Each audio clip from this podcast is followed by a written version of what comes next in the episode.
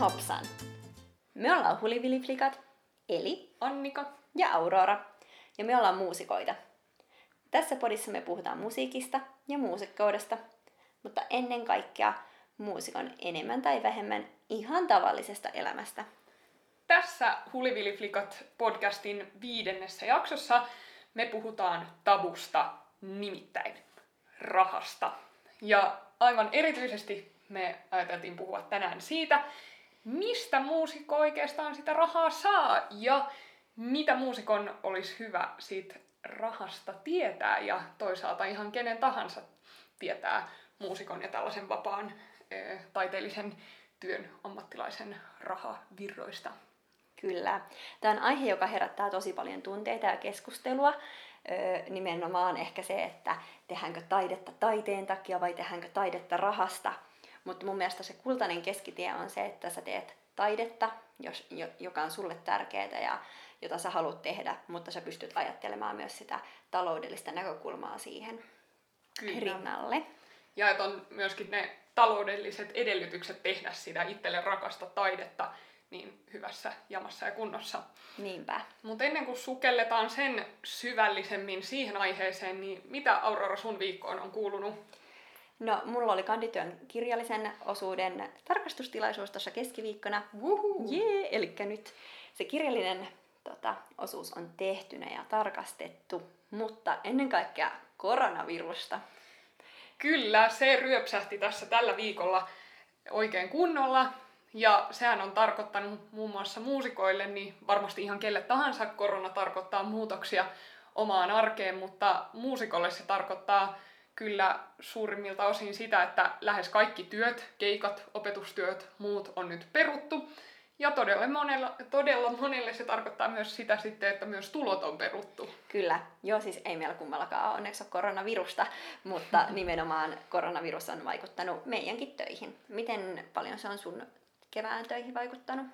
No nyt minkä, mikä muistuu mieleen, niin varmaan yhtä vaille kaikki keikat on niin kuin ihan varmasti peruttu. Se yksi varmasti on vielä myös löysässä hirressä. Taitaa olla meidän yhteinen keikka Kyllä, kyllä. sitten tuota, opetukset on aika vaakalaudalla.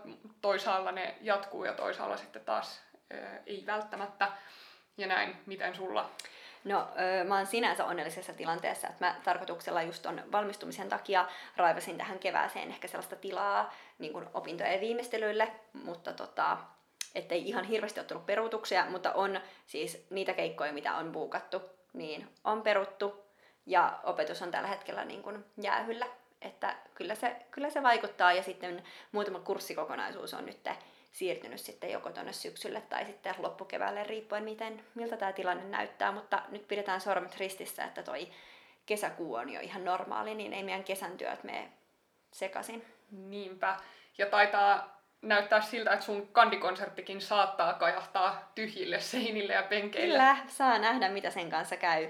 Just tuli infoa siitä, niin pitää nyt vähän miettiä, että miten, miten sen kanssa toimii ja mikä on mulle tärkeää, haluanko mä soittaa sen täydelle yleisölle syksyllä vai haluanko mä saada paperit ja sitten neuvotella, että jo, niin, ja esittää sen niin kuin lautakunnalle ja sitten harkita sitä, että jos syksyllä sitten soittaisi toisen kierroksen sitä. Niin, vaikeita pohdintoja. Kyllä. Kaikkia muita kinkkisiä kysymyksiä on myös tuolla meidän opintojen parissa, kun tosiaan tämä opintoala on ehkä vähän vaikeasti siirrettävissä esimerkiksi etäopetukseksi, että mun, mm. mun tuolla kauppiksessa kaikki opetus vaan siirrettiin verkkoon ja koko koulu suljettiin ja näin, ja se on aika silleen helppo ala tehdä semmoinen päätös, mutta soittotunteja ja bändiharjoituksia ja tanssitunteja ja muuta, niin on vähän, vähän hankala sitten siirtää nettiin kokonaan, niin saa nähdä, Kyllä. mitä niille nyt sitten käytännössä vielä tapahtuu. Nimenomaan. Kyllä kotona pystyy harjoittelemaan, tosin kaikki ei pysty. Itse olen onnellisessa tilanteessa, että pystyn ja Eksäkin pystyy aika hyvin Kyllä, kotona harjoittelemaan, mutta kaikki ei tietenkään pysty. Mutta tota, harjoittelu kotona onnistuu ja joidenkin kurssien tehtävät, transkriptiotehtävät, nuotinnokset ja tämmöiset kyllä onnistuu kotona, mutta just niin kun yhteen musisointi on hiukan haastavaa näin kotota käsin. Ehkä me nyt sulkeudutaan vaan sellaiseen artistiseen kuplaan ja Kyllä. ruvetaan luomaan hirveästi hienoa musaa ja treenataan niin, että tullaan sitten touko-kesäkuussa virtuoseina sieltä Joo, ulos. joo, tämä on suunnitelma. Mutta mennäänkö siihen, että millaisia kaikkia erilaisia töitä muusikko sitten oikein voi tehdä, koska mekin jo nuorina freelancereina tehdään tosi monenlaisia eri töitä ja sitten on paljon töitä, joita me, joihin meistä ei ehkä tule päteviä tekijöitä tai jotka ei kiinnosta meitä tai joita me ei muuten vaan olla edes tehty, mutta, hmm. mutta tota, joita kuitenkin moni tekee, niin me ajateltiin listata sellaisia ja ajateltiin lähteä sellaisesta ikään kuin yksinkertaisesta päästä, jotka nyt, joiden kukkarossa tämä koronavirushomma ei niin paljon myöskään näy. Eli sellaiset muusikot, jotka saa työstään kuukausipalkkaa, koska ö, ihme kyllä heitäkin vielä on. Missä sellaisia muusikoita on? Joo, niitä paikkoja tavallaan on paljon, mutta tavallaan niitä ei ole niin paljon. Eli orkesterit, meidän kaupungin orkesterit ja äh, niin kun, Radion sinfoniaorkesteri, opera, kaikki tällaiset. Ja sitten Umojats-orkesteri ja tämmöiset. Niin siellä on kuukausipalkka muusikoilla. Samoin kuin musiikkiopistossa voi olla kuukausipalkallisena. Riippuu tosi paljon, mikä se sun niin kun, asema siellä on. Samoin kansalaisopistoissa, työväenopistoissa, tällaiset näin. Kyllä. Niin sä saatat olla kuukausipalkallisena opetushommissa tai sitten kirkkomuusikkona, eli kanttorina. Ja kanttori taitaa olla myös sikäli nyt koronaviruksen tota, suhteen onnellisessa asemassa, että Jumalan palveluksia ei ole vielä missään tietääkseni peruttu. Ne pääsee soittamaan yleisölle. Kyllä. Mutta enenevissä määrin on myös ö, esimerkiksi sotealalla ymmärtääkseni kuukausipalkallisia tyyppejä, esimerkiksi hoivamuusikko-tittelillä. Joo, se on aika uusi juttu. Ja mun mielestä ainakin pääkaupunkiseudun suurimmissa sairaaloissa niin on just tota, hoivamuusik- hoivamuusikkoja ihan kuukausipalkalla. Joo, vaikka musiikkikenttä siirtyy yhä enemmän tällaiseen freelance, itsensä työllistämisyrittäjyys ähm, hommaan, niin, niin näitä tota, hoivamuusikko-tyyppisiä duuneja tulee ilahduttavasti kuitenkin lisää. Kyllä. Toki niitäkin voi freelancerit tehdä. Ja päästäänkin sen, sen myötä kohtaan, että mitä freelancerina sitten, mitä tota... Tällaisia esittäviä duuneja. Niin, ja tulonlähteitä on. Ja tämä on ehkä meille kaikista tutuin, mitä tehdään sekä yhdessä että erikseen. Eli todella vaihtelevanlaisia keikkoja ja ehkä myös jotenkin sen muusikkouden ytimessä tämä homma. On tietysti konserttisarjoja ja klubisarjoja, jotka on niin kuin, jossain konserttivenuessa, jossa sitten vaan on eri esiintyjät vaikka joka viikko, mutta tällainen säännöllinen säännöllinen sarja. Sitten on tietenkin kaikki baarikeikat, Ai että meidän lempparikeikat. Best, niissä on yleensä hyvät väkkäritarkoilut. Eh, sitten kesässä kaikkein parasta, eli festarit. Niitä löytyy niin kansanmusiikin saralla kuin sitten aika paljon kaikkien muidenkin genrejen. Mutta nyt toivotaan, että niitä kesän festareita ei jouduta perumaan. Tästä keväältä jouduttiin jo useampi perumaan, niin, niin pidetään nyt sormet ristissä tosiaan sen suhteen, että kesä pysyisi niin kuin hallinnassa. Niinpä. Sitten tietysti tanssimusiikkia. Kansanmuusikkona pääsee aika paljon soittamaan tanssisäistystä, mutta myös kaikki tällaiset tanssilavakeikat ja tällaiset. keikkaa. Juurikin ne. Ja sitten siihen, siihen kietoutuu ehkä hääkeikat. Ja sitten toki on kaikenlaisia muita perhejuhlia, tällaisia yksityistilaisuuksia. Öö, on sitten meidän ensimmäisessä jaksossa mainitut päiväkotikonsertit, koulukeikat, sitten kaikkialla sairaaloissa, vanhainkodeissa tällaisia tapahtuvia keikkoja. Ja sitten on yksi, yksi tämmöinen keikkagenre, missä me ollaan ehkä ansioiduttu aika paljon, mutta mikä ei välttämättä näy niin ulospäin, koska nekin on yksityistilaisuuksia, mitä mä mahdan tarkoittaa. Mm. Eli yritystilaisuudet.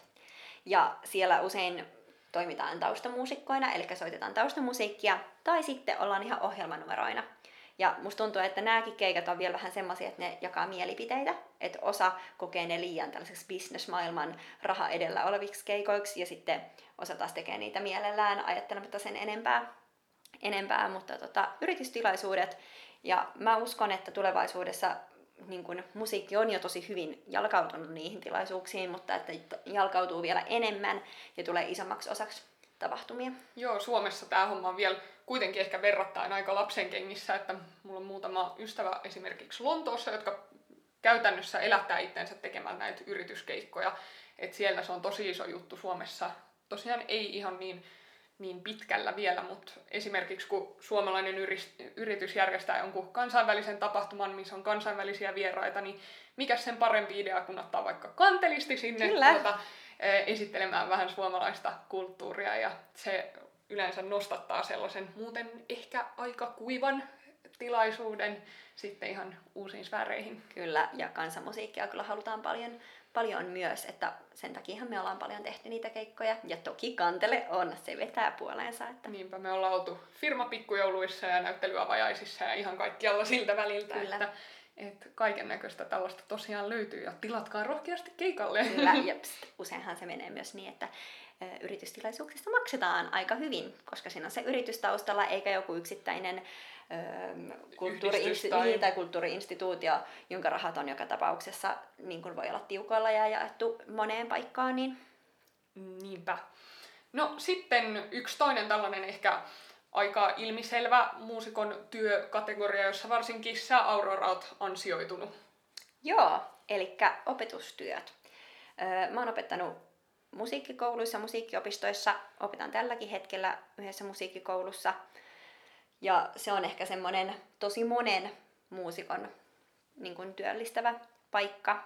Toki meillä on erikseen myös ihan musiikkipedagogeja, jotka vielä erityisesti niin kuin tekee näitä opetushommia, mutta ihan muusikotkin monet opettaa. No sitten sen lisäksi mun henkilökohtaiset lempparit, kurssitukset, eli viikonloppukurssit, tai voi ne olla pidempiäkin, mutta paljon viikonloppukursseja ainakin itse pidän, kantele- ja kansanmusiikki aiheisia ja ne on tosi suosittuja, koska ihmisillä on tietenkin vapaata viikonloppuisin, niin sitten ne tulee tosi mielellään oppimaan jotain uutta. Ja sitten näiden kurssejen rinnalle taas on leirit, jotka on kesällä muusikoiden suuri tulonlähde voi olla keikkojen ohella kesäleirit. Kyllä, varmasti joka musiikkia harrastavalle lapselle sellainen ikimuistoisia elämyksiä tuottava juttu myös. Kyllä, kyllä mä muistan, että, että oli ihan parasta silloin lapsena mennä kanteleleireille. Varmaan yksi, jos vähän pompataan vielä tonne viime jakson aiheeseen, niin oma, oma sellainen tota, haaveammatti lapsena tai sellainen eh, niin kuin, idoli ehkä oli, oli just nämä musiikkileirien klarinettiopettajat, mm. että vitsi tollanen mä haluan olla isona. No niinpä. Joo, niin mä opetan myös leireillä usein kesäisin. Sitten mitä mä oon tehnyt jonkun verran, niin opettanut ihan, ihan yksityisesti. Kyllä, öö, kummat tehdä, kummatkin tehdään itse asiassa tälläkin hetkellä sitä. Jep, se on näppärää, koska se ei ole minkään tota, oppilaitoksen silleen systeemeihin sidoksissa, vaan voi pitää just niin monta tuntia, kun sopii, sopii itselle ja oppilaalle ja milloin sopii ja näin, se on näppärää. Kyllä se on tosi kätevää omien aikataulujen mukaan, niin se on hyvä. Ja sitten on vielä sijaisuudet. Jossa sä oot kyllä kruunaamaton kuningas. Kyllä, mä tuossa varsinkin pari vuotta sitten tehtäilin niin oikeasti todella paljon sijaisuuksia. Kyllä mä niitä välillä vieläkin teen. Nyt ehkä vähän vähemmän, mutta tuossa pari vuotta sitten se oli oikeasti todella suuri tulonlähde mulla. Tuolla Facebookin ihmeellisessä maailmassa on sellainen Facebook-ryhmä kuin Massi, mikäs mukaan, jossa tota, etitään just, siellä on tällaisia musiikin alan sijaisuus hakuja, jos joku on vaikka tullut kipeäksi ja tarvii muskariopettajaa äkkiä tai muuta, niin, niin just pari vuotta sitten aina kun oli joku joko kantele tai muskariopettaja hakusessa, niin eiköhän siellä ollut sitten heti Aurora, Aurora pelastamassa. Todellakin, joo. Mutta ne oli niitä aikoja, kun mä opetin vielä muskareita. Mm-hmm, kyllä. Menneet on menneitä. Jep. Sitten on tällainen tontti, jota itse ainakin mielelläni vallottaisin vielä enemmän ja jonka parissa jonkun verran jo puuhaan. Nimittäin kaikki säveltämiseen, sovittamiseen, nuotintamiseen liittyvät työt, jotka ehkä usein jää aika näkymättömäksi ainakin mm. yleisölle. Mutta jokuhan senkin työn tekee. Ja tässä silleen, jos ajatellaan rahanäkökulmasta, niin ehkä kaikista yksinkertaisin ja ideaalisin tilanne, mutta kuitenkin usein aika harvinainen tilanne, on se, että sulta tilataan sävellys, jolloin se sitten, no näitä diilejä on kaikenlaisia, mutta saatat saada siitä kertakorvauksen silloin sen sävellyksen niin kuin toimittamisen yhteydessä, jolloin sä sitten saat selvän summan rahaa ja, ja sillä siisti. Mutta tietysti mitä tosi paljon laajempi skaala ihmisiä tekee on, että säveltää ja sovittaa omille bändeille ja omiin progiksiin biisejä. Ja niistä sitten jossain vaiheessa toivottavasti kilahtaa teostokorvauksia sitten tilille. Kyllä, ja sehän on tavallaan myös välttämätön homma, jos sä haluat soittaa jossain bändissä, jotta sulla on ohjelmistoa soittaa, Mm. ellei sä soita sitten kovereita tai tällaisia valmiita, Niin, valmiita kappaleita myös. todella paljon. Mutta se on just se, että siinä ei tavallaan se raha ei satele taivasta siinä, just siinä hetkellä, kun sä niitä teet, vaan sitten vasta myöhemmin. Ja ainakaan tämmöisessä vähän marginaalisemmassa genressä, niin ne teostokorvaukset ei nyt ole päätä huimaavia. Mitä sä sait viime vuonna tota, teostokorvauksista? Jos mä muistan oikein, niin mä taisin saada 57 euroa, että toivottavasti se on niin kuin noususuhdanteinen luku.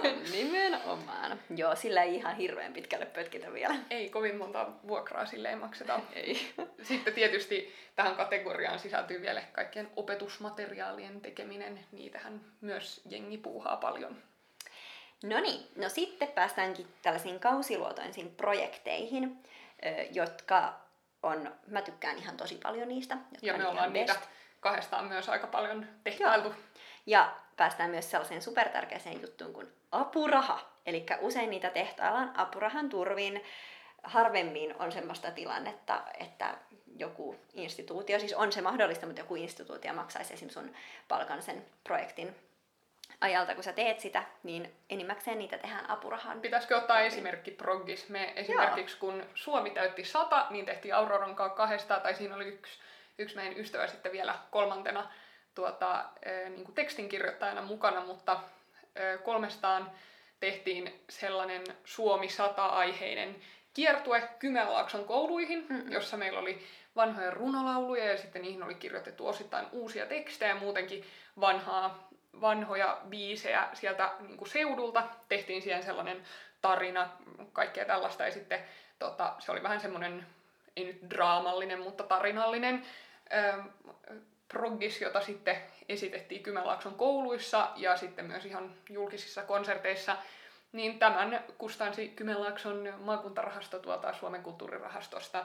Eikä varmasti kukaan olisi tällaista projektia meiltä sellaisenaan ostanut, että me oltaisiin soitettu vaikka Kouvolan kulttuuritoimeen, että hei me halutaan tehdä tämmöinen, maksakaa. Niinpä. Eli toi apuraha usein mahdollistaa myös paljon ö, sellaisen taiteellisemman työskentelyn, Mm. mm. mitä, mitä muuten välttämättä pystyisi tekemään. Ja apurahojahan on myös monenlaisia. On työskentelyapuraha, jolloin ö, sulla on esimerkiksi, sä oot saanut apuraha vaikka kolmeksi kuukaudeksi, jonka aikana se apuraha tavallaan kattaa sun kuukausipalkan, eli sä oot tavallaan kuukausipalkallisena sen kolme kuukautta.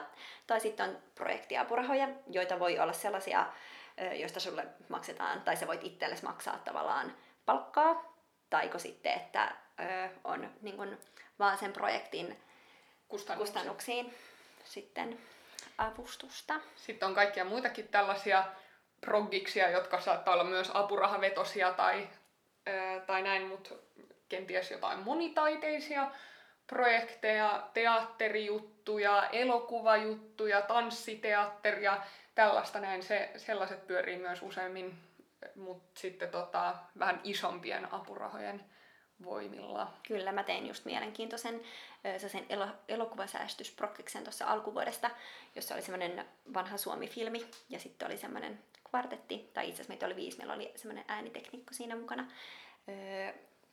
käsittelemässä sitä ääntä, niin tota, säästettiin kautta luotiin se musiikki siihen elokuvaan, niin se oli kyllä tosi makeeta. Ehkä vähän harvemmin näkee Suomessa semmoista, mutta tuolla Euroopassa ja muualla maailmassa se on paljon yleisempää. ja näitä apurahaprogiksia usein yhdistää ehkä se, että ne on sellaisia projekteja, jotka ei niinku markkinataloudessa tapahtuisi, Mm. että, että niiden kuluja ei välttämättä esimerkiksi lipputuloja, lipputuloilla sellaisenaan kateta, mutta että nähdään kuitenkin se taiteellinen arvo siinä niin suureksi, että, että nähdään tota, järkeväksi sitten kustantaa se. Kyllä, ja usein ehkä nuo apuraha-konsertit tai projektit, mitä niistä syntyy, niin ne on ehkä kaikista mielenkiintoisimpia myös niin kuin Mm. kuulijan kannalta. Just koska ne antaa usein sille tekijälle resursseja myös niin kuin, oikein muovata sitä taiteellista puolta siinä tarkkaa. Niinpä. Mennäänpä seuraavaan kohtaan. Yes, tämä liippaa myös apurahoja, nimittäin tutkimus. Ja ainakin meidän omassa genressä, niin aika moni muusikko toimii myös tutkijana, joko tällaisen niin sanotun taiteellisen tutkimuksen tai sitten ihan tieteellisen musiikin tutkimuksen puolella. Eli voi olla sen oman, oman genrensä tai tyylinsä asiantuntija niin soittajana kuin sitten tutkijana. Kyllä. Sitten meidän yksi lempparihomma, joka ei sinänsä ole niin kuin, liity ehkä soittamiseen, mutta on tällaista tuotannollista. Eli tuottamishommat eri pro- projekteissa tai sitten eri instituutioissa, niin muusikko voi työskennellä esim. taiteellisena johtajana festivaaleilla, se on tosi tavallista. Taiko sitten just tuot, erilaisissa tuotantotehtävissä, esim. kulttuurialan hallitu, hallitu, hallitustyöskentelyä voi olla. Mä itse olin esimerkiksi pari vuotta tuollaisella suurella kansanmusiikkifestivaalilla kans töissä niin siellä kulissien takana tuotantotehtävissä. Siinä mä pystyin sitten yhdistämään mun tuollaista kauppatieteellistä osaamista. Eli näissä on usein hyötyä myös siitä, jos on, on jotain muuta osaamista sitten. Mutta toki näitä tuotantohommia tekee jokainen freelancer enemmän tai vähemmän ihan sen oman tuotantonsa eteen, eli myy omien bändien keikkoja ja, ja hoitaa omia teostoilmoituksia, tekee omia apurahahakemuksia ja tällaista. Joo, todellakin. Ja sitten just noin hallinnolliset hommat, niin niitä on tosi eri lähtöön. Sä voit olla jossain instituutiossa tosiaan niin kuin töissä ja työskennellä kulttuurin ja taiteen musiikin kanssa, mutta sä et niin kuin, tavallaan tuota sitä musiikkia niin kuin itsessään. Mm. Ja mä esimerkiksi istun tosi monen ö, kulttuurin alan tai musiikkiin liippaavan just niin kuin organisaation hallituksessa. Sitten on vielä yksi tämmöinen ehkä nouseva ala, jota myös moni muusikko tekee sen musisoinnin ohessa ja mitä mekin teemme tässä juuri Uhu. paraikaa, nimittäin kaikenlainen sisällöntuotanto. Ne ehkä perinteisemmin on konserttiarvosteluja tai eri toimittajatöitä, mutta nykyisin enenevissä määrin myös kaiken näköistä somea, vaikka podcastia mm. tai vloggaamista, bloggaamista, Kyllä. sellaista. Joo, mä näen kyllä, että tämä on varmasti sellainen ala, joka tulee vielä lisääntymään kulttuurialalla ja musiikin parissa, niin tämä sisällöntuotanto. Eiköhän tässä ollut aika kattava lista nyt kaiken näköisiä töitä, joita muusikko voi tehdä. Jos jäi vielä mieleen jotain, mikä puuttuu, niin käy kertomassa se meidän Instagramissa Hulivili on meidän tilin nimi siellä. Mutta mennäänpä nyt eteenpäin, eli kun ollaan lueteltu nyt näitä rahan lähteitä, niin miten sitä rahaa sit oikein pitäisi käyttää, kun se, ne tulot voi olla aika epäsäännölliset? Jep. Eli sulla on, tai sulla ja mulla kummallakin on tämmöinen hyvä niksi tähän, mutta kerropa se, että mikä meidän niksi on siihen, että kun on ö, epäsäännölliset tulot, niin miten me saadaan niistä säännöllisempiä? Joo, itse niin tosiaan tällaisen kauppatieteilijä varjoelämän omaavana, niin, niin tota, on jotenkin nörtteillyt näiden raha-asioiden parissa enemmän kuin ehkä moni muusikko haluaa, joka, joka saattaa, tai muut saattaa kokea, että on aika tylsäksi, mutta siksi mä rakastan puhua tästä ja mä tiedän, että säkin rakastat mm. puhua tästä, joten siksi me yes. puhumme tästä paraikaa. Mutta mä oon ratkaissut tämän epäsäännöllisten tulojen dilemman niin, että mulla on kaksi äh, niin kuin statukseltaan käyttötiliä mun verkkopankissa. Toinen on se varsinainen käyttötili ja toinen on sellainen tili, minne menee kaikki mun palkat. Ja sitten mä oon ohjelmoinut verkkopankki itselleni kuukausipalkan, joka siis tulee niin, että mä oon laskenut sellaisen järkevän summan, jota mulla on varaa maksaa itselleni, öö, joka kattaa mun kuukausittaiset menot, joka sitten menee sieltä mun palkkatililtä mun käyttötilille joka kuukausi. Eli tälleen mä pystyn säännöllistämään mun todella epäsäännöllisiä tuloja ja pitää huolta siitä, että mun käyttötilillä on rahaa myös silloin, kun ei välttämättä ole niin keikkojen täyteinen kuukausi. Joo, ja mulla on vielä erikseen sitten ihan säästötili, johon mm, mä sitten pistän, pistän sitten, jos jossain kuussa tulee ihan tosi paljon enemmän rahaa kuin, niin kuin normaalisti, niin sitten mä pistän sieltä aina X määrän rahaa sitten ihan säästöön, josta päästäänkin siihen, että kuinka tärkeää on muusikolla, jolla öö, just tulot on epäsäännöllisiä, niin olla hätävarasäästöt. Sulla on tosi hyvä sanonta tästä. Kyllä, joo, tätäkin aihetta mä rakastan. Peppi Pitkätossullahan on sellainen ö, kultakolikko, arkku, tuota, arkku jos, jonka hän on saanut isältä ja joka aiheuttaa hänen, tai niinku suo hänelle sen, että hänen ei tarvitse niin paljon stressata rahan käytöstä ja hänellä on aina varaa niin kuin, asioihin. Kyllä. No muusikolla ei välttämättä ole aina varaa kaikkiin kivoihin asioihin, mutta muusikolla olisi silti hyvä olla tämmöinen tota, Peppi Pitkätossun kultakolikko arkku myös. Eli juurikin nämä tällainen backup-rahasto omassa verkkopankissa. Esimerkiksi nyt kun tämä koronavirusepidemia iski, niin tavallaan jos semmoinen backup plan, hätävarasäästöarkku on olemassa, niin se ei myöskään ehkä ihan niin pahasti kolahda se tai tämä tilanne. Jep, eli juuri tällaisia tilanteita varten, tai muuten työttömyysjaksoja varten, tai jos saa vaikka ö, rasitusvammainen ja pysty pari kuukautta keikkailemaan, niin olisi hyvä olla yhden, kahden, kolmen kuukauden menojen edestä sellaista rahaa, joka ei ole niinku, no, joka on sulla niinku vaan jemmassa tällaisia mm. tilanteita varten. Ö, tietysti jos on pienituloinen muusikko, niin kuin meistä monet, niin, niin sen kartuttaminen voi olla vähän raskasta ja kestää pitkää, mutta se kannattaa tehdä kuitenkin, jotta just vaikka kun koronavirusepidemia iskee, niin ei, ei ole sitten ihan tyhjän päällä. Kyllä, ja mä sanoisin, että toikin on asia, kunhan vaan suunnittelee sen oman rahan käyttöönsä sen mukaan, mitä sitä rahaa tulee, niin kyllä siihen pystyy nipistämään pikkasen säästöön. Jep. Sitten yksi asia, joka vaikuttaa aika paljon siihen, että kuinka paljon rahaa sun tilille kilahtaa, on miten sä hinnoittelet itsesi. Ai ette, ja tää on semmonen ehkä punainen vaate vähän myös. Kyllä.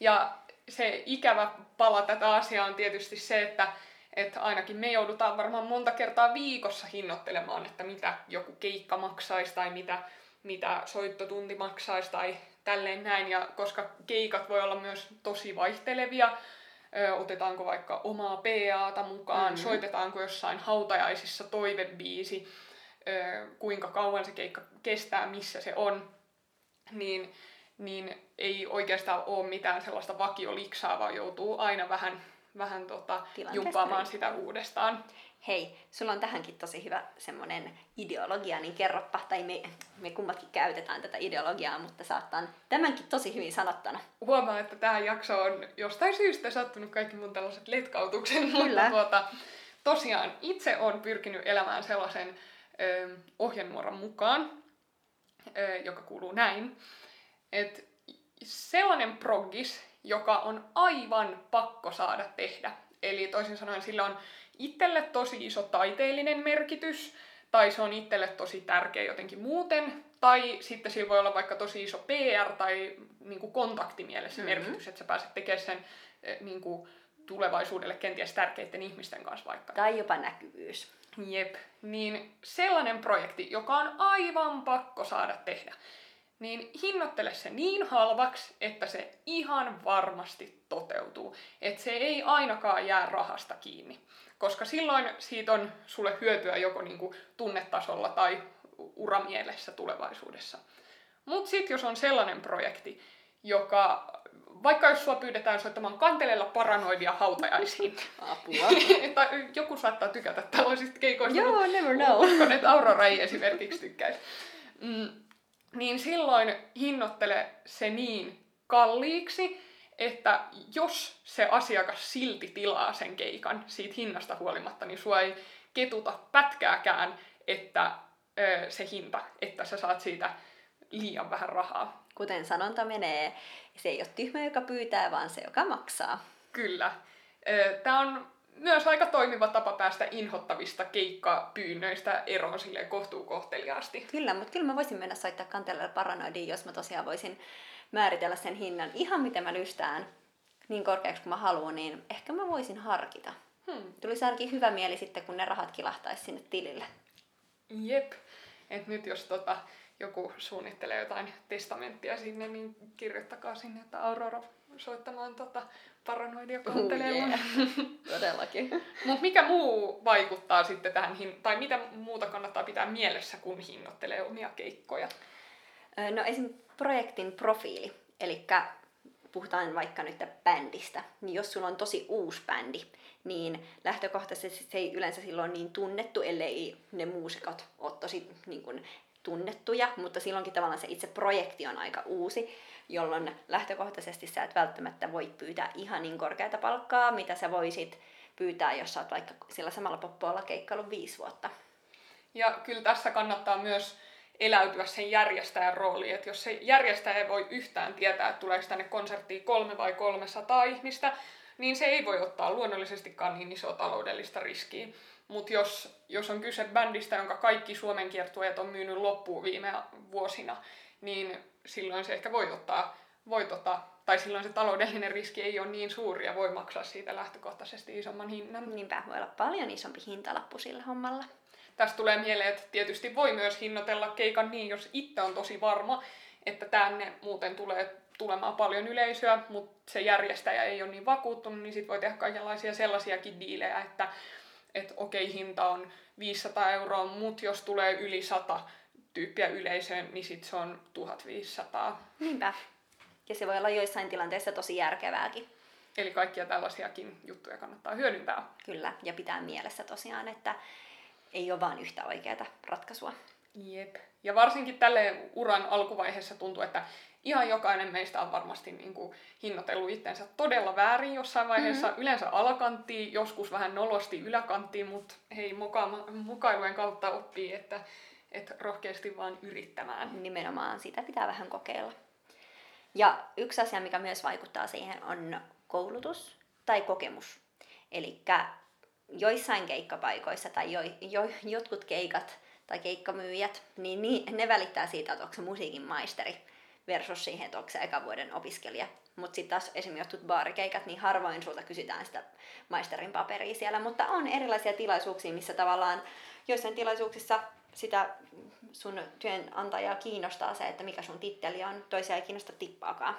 Mm, jonnekin esimerkiksi meille on sanottu, kun ollaan neuvoteltu keikasta, niin sitten neuvottelut päättynyt siihen kokonaan, että Aa, te olette opiskelijoita, että ei me, me ei oteta tänne opiskelijoita Joo. keikalle. Se riippuu, mikä sen paikan linjaus on, mutta sitten myös se kokemus vaikuttaa. Eli jos sä oot keikkailu viimeiset kymmenen vuotta, niin kyllähän sä totta kai voit pistää paljon isomman niin kun, hinnan sille sun työskentelylle kuin se, että sä oot tosiaan eka vuoden opiskelija ja ehkä keikkailu tosi tosi tosi vähän. Jep, ja tähän hinnoittelukysymykseen, niin kuin oikeastaan kaikkiin raha-asioihin kaikissa elämän niin kuin osa-alueissa, niin pätee se, että juttele muiden ihmisten kanssa, koska aina kiitto on saanut ihan parhaat ohjeet vaikka tähän hinnoittelujuttuun kysymällä kavereilta, sellaisilta, jotka on joko ihan samassa tilanteessa kuin sä, tai sitten vähän vanhemmilta kollegoilta, että, että mitä mun kannattaa tästä keikasta pyytää. Niinpä.